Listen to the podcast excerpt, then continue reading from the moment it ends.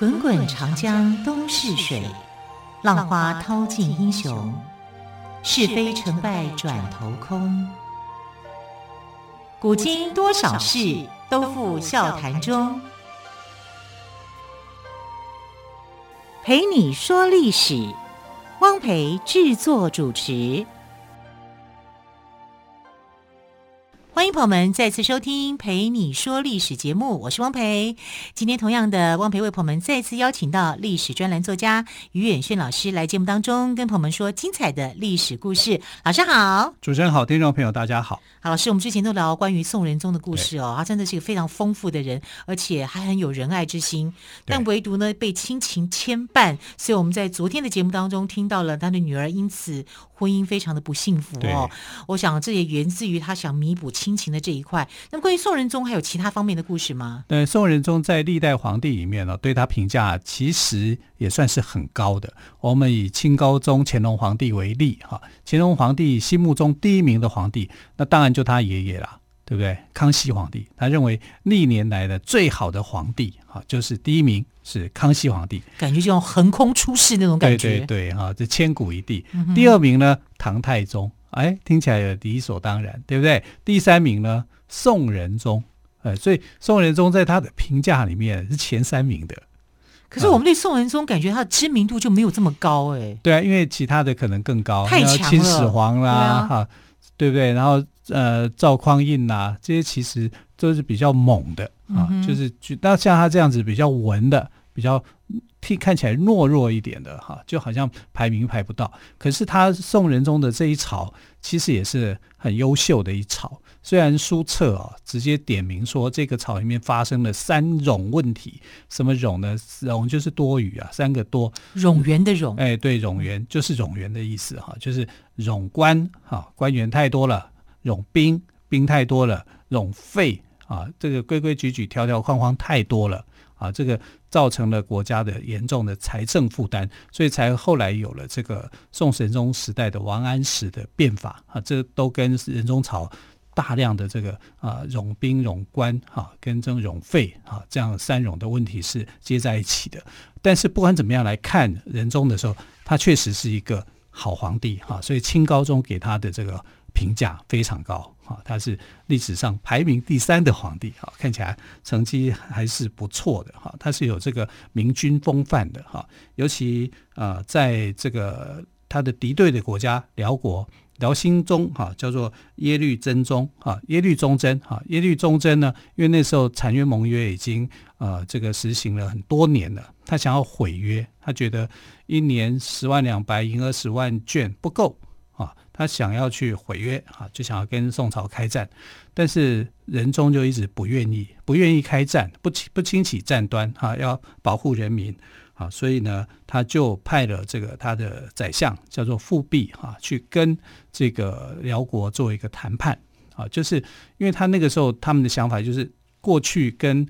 呃，萧燕燕所谈的一样啊，他想要这个收这个关南的地，关南的地在过去曾经属于辽国，然后被后周世宗柴荣夺回来。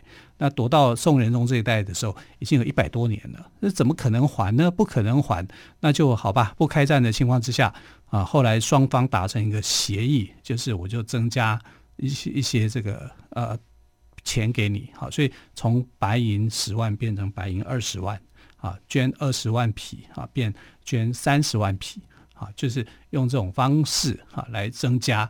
那后来这个辽兴宗他也就接受了，哈，接受了以后呢，订定的这个合约啊，就叫做从西增币，哈，从西是这个宋仁宗的年号，哈，增币就是增加货币，哈，增加这个供货币。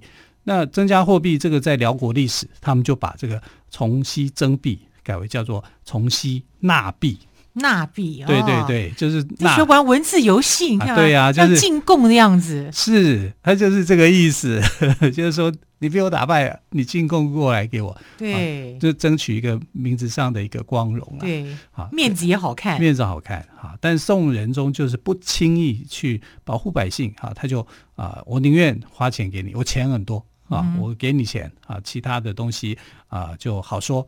但是呢，这个呃从西征辟里面还有一个条文啊，就是希望辽国啊出兵去干涉西夏啊，因为西夏那时候造成了这个宋朝的困扰啊。西夏那时候的呃国君叫李元昊啊，李元昊就呃开始造反啊，开始造反，然后变成呃这个产生问题啊，所以他希望呢辽国去啊。呃好好的教训一下西夏这个小老弟，结果没想到辽国被西夏打败，所以哎呀，国际事情在那个时代里面真的很有趣。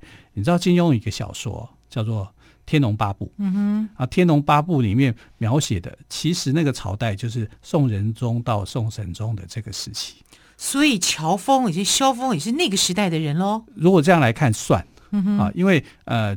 萧峰的这个拜把兄弟，那个皇帝啊，叫做萧道宗啊。萧道宗就是耶律洪基啊。啊，对，耶律洪基。对，耶律洪基是萧道宗嘛？啊，萧道宗是跟这个乔峰是同时代，在小说里面同时代。但其实萧道宗呢，跟呃仁宗皇帝是宋仁宗是这个啊、呃、同时代的。然后宋仁宗去世以后，消息就传到了这个呃萧道。呃，这个辽国这边，辽国这边来，其实辽国之前哦，就跑去跟呃使者就跟这个宋朝交涉，说他们想要宋仁宗的一个画像，做什么？他们这么喜欢宋仁宗啊？喜欢呢啊，啊，因为皇帝喜欢，就要求一幅画像去给他们做纪念，这样，然后大臣就反对啊，很特别耶。你知道大臣反对原因是什么吗？不知道。我哪知你要拿我的画像做什么？是不是要去做一些法术？做法术，我们中原人就会这样想。对，你是不是要是？对对对，要要用什么钉子把我给钉死？最后来一个什么他的什么生辰八字之类的？哎，对对对，再附在一个头发什么之类的？对对，然后扎一个草人什么？你又扎我画像？哎，中原人的心思。中原他想的就是这些。那仁宗皇帝就不是这样想，说你要我的画像，好啊，给你呀。所以仁宗还有他还是有他可爱的地方，很可爱啊。然后这个萧道中耶律洪基哈，后来就是这个仁宗去世以后哈，就是双方要回报嘛，因为两国之间有这个关系在，所以宋朝的使者回去跟这个萧道中报告说，呃，仁宗皇帝去世，然后他就拉着那个使者的手，因为他痛哭，他流眼泪。因为你看他对这个仁宗皇帝那么喜欢，他要了他的照片，就没有让这个照片变遗照了啊！然后他就拉着那个使者的手啊，然后就走下台阶，呃，很伤心，然后就跟他讲说，呃，这个仁宗皇帝啊，跟辽国之间的关系相处得这么好，我们已经有四十二年没有兵戎相见，就是和平相处了四十二年，但没有想到就这样过世。他心里头非常的悲伤难过，这是真的悲伤难过的，这在历史上面就有写的。因为辽国的百姓知道宋朝的皇帝过世以后，啊，这个没心情做生意啊，就停市，然后就开始就是呃纪念这个皇帝，然后就焚烧纸钱。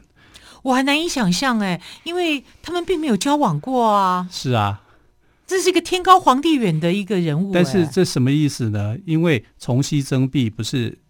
差点要发起战争嘛？啊，在辽兴宗的一个时代里面，可是仁宗皇帝没有让这个战争发起，没有让这个战争发起，对辽国的百姓来说，他们是很开心的。对，没有战争，对他们就不用上战场去打仗，他们就安稳的过日子。对啊，谁会希望说去兵戎相见去打仗呢？对不对？啊，所以呃，这个所以宋仁宗一死一过世以后，辽国的百姓同样是感到悲伤的，不只是皇帝。流泪，拉着使臣的手，很难相信啊！因为呃，他们已经四十年没有发生的任何的这个战争，辽国的百姓也觉得这个皇帝是好的，为两国的和平做了很多的努力啊，所以就烧纸钱，就焚烧嘛，祭拜。你知道这个纸钱数量有多多吗？多到整个天空看不到太阳啊！就是纸钱的那个烟。好，是很浓的，这表示很多人都在纪念宋仁宗啊，所以宋仁宗的去世竟然可以引起辽国那么大的一个民心对他的上至皇帝，下至百姓，对对，都对他很感念。对，有人说他是很开明的皇帝，嗯、他可以跟大臣讨论事情，他不会什么事情都是皇帝说了算，大臣跟他可以有商有量，甚至可以。跟他吐口水，不小心喷的啦，不是吐口水啊，包拯。对，就他他有他很可爱呃很可爱的一面，嗯、然后他所主持的科举制度的考试，有产生那么多的这个明星，唐宋八大家里面八个人对不对？只有唐朝两个，韩愈、柳宗元，其他的都是宋朝的。宋朝就有六个人啊，对，曾巩、王安石、欧阳修、苏洵、苏轼、苏辙，哇，宋朝就占了六个。六个人，对，然后苏氏兄弟，那他们父子就三个人，三个人，对，啊，所以你可以看到宋朝的文风啊，文风鼎盛，非常好啊，然后皇帝呢很可爱啊，很有趣，然后可以让辽国的这个国家啊对他很感佩。啊，他的死竟然是造成了辽国人对他的一种想念，从皇帝到百姓，啊，所以最好谁想要战争，你从这里面来想，谁想要战争呢？没想要，没人想要战争的。即便是强悍的辽国，他也不想要有战争。好，所以啊，仁宗在这个事情上面的处理，就算他对他的这个女儿啊造成女儿的不幸啊，或者是他对这个他的张贵妃。啊，那种宠爱跟偏执，可是从大事情来看，他没有做错些什么。啊，他为和平一直在做努力，啊，为国家的一个政策一直在寻找人才，想要去做一些改革。啊，整个宋朝来看，我觉得我非为什么会花很多时间来谈宋朝，因为我很喜欢这个时代，这个时代好有趣。你知道，呃，中国开始有夜市是什么时候的？就宋朝啊。啊，所以它是一个非常活泼、热闹、很有趣的一个时代。嗯哼，我这样听下来啊，我觉得从古至今，不分朝代，人们对和平都是充满期盼的哦。我们休息一下，再请岳轩老师来跟听众朋友们分享喽。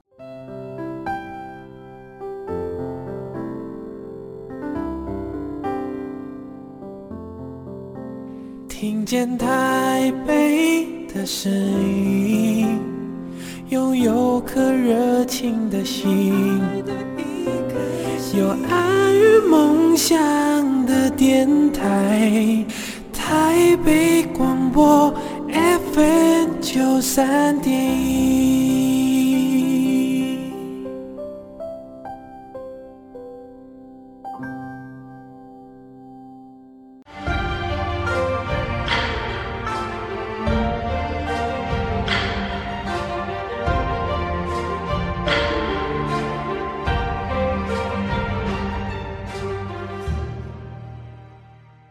这里是台北广播电台陪你说历史节目。今天特别来宾，历史专栏作家岳轩老师，刚刚有谈到了宋仁宗过世，没想到辽国上至皇帝，下至百姓，也这么样的难过。对啊，因为宋仁宗呢，毕竟他真的是一个好皇帝啊，他呃，在他的一生里面啊，当然也就是人很多面啊，但是他在这个呃外交啊这一方面，他都是秉持着以和平啊，能够。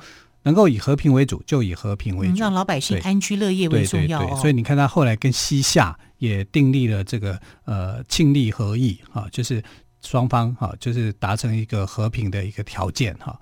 那也让这个宋朝啊，就是走向一个富裕繁华的时代。你知道，人口破一亿人，破一亿哦的时代，就是在宋朝。然后开始，中国有第一个夜市，也就是在宋朝。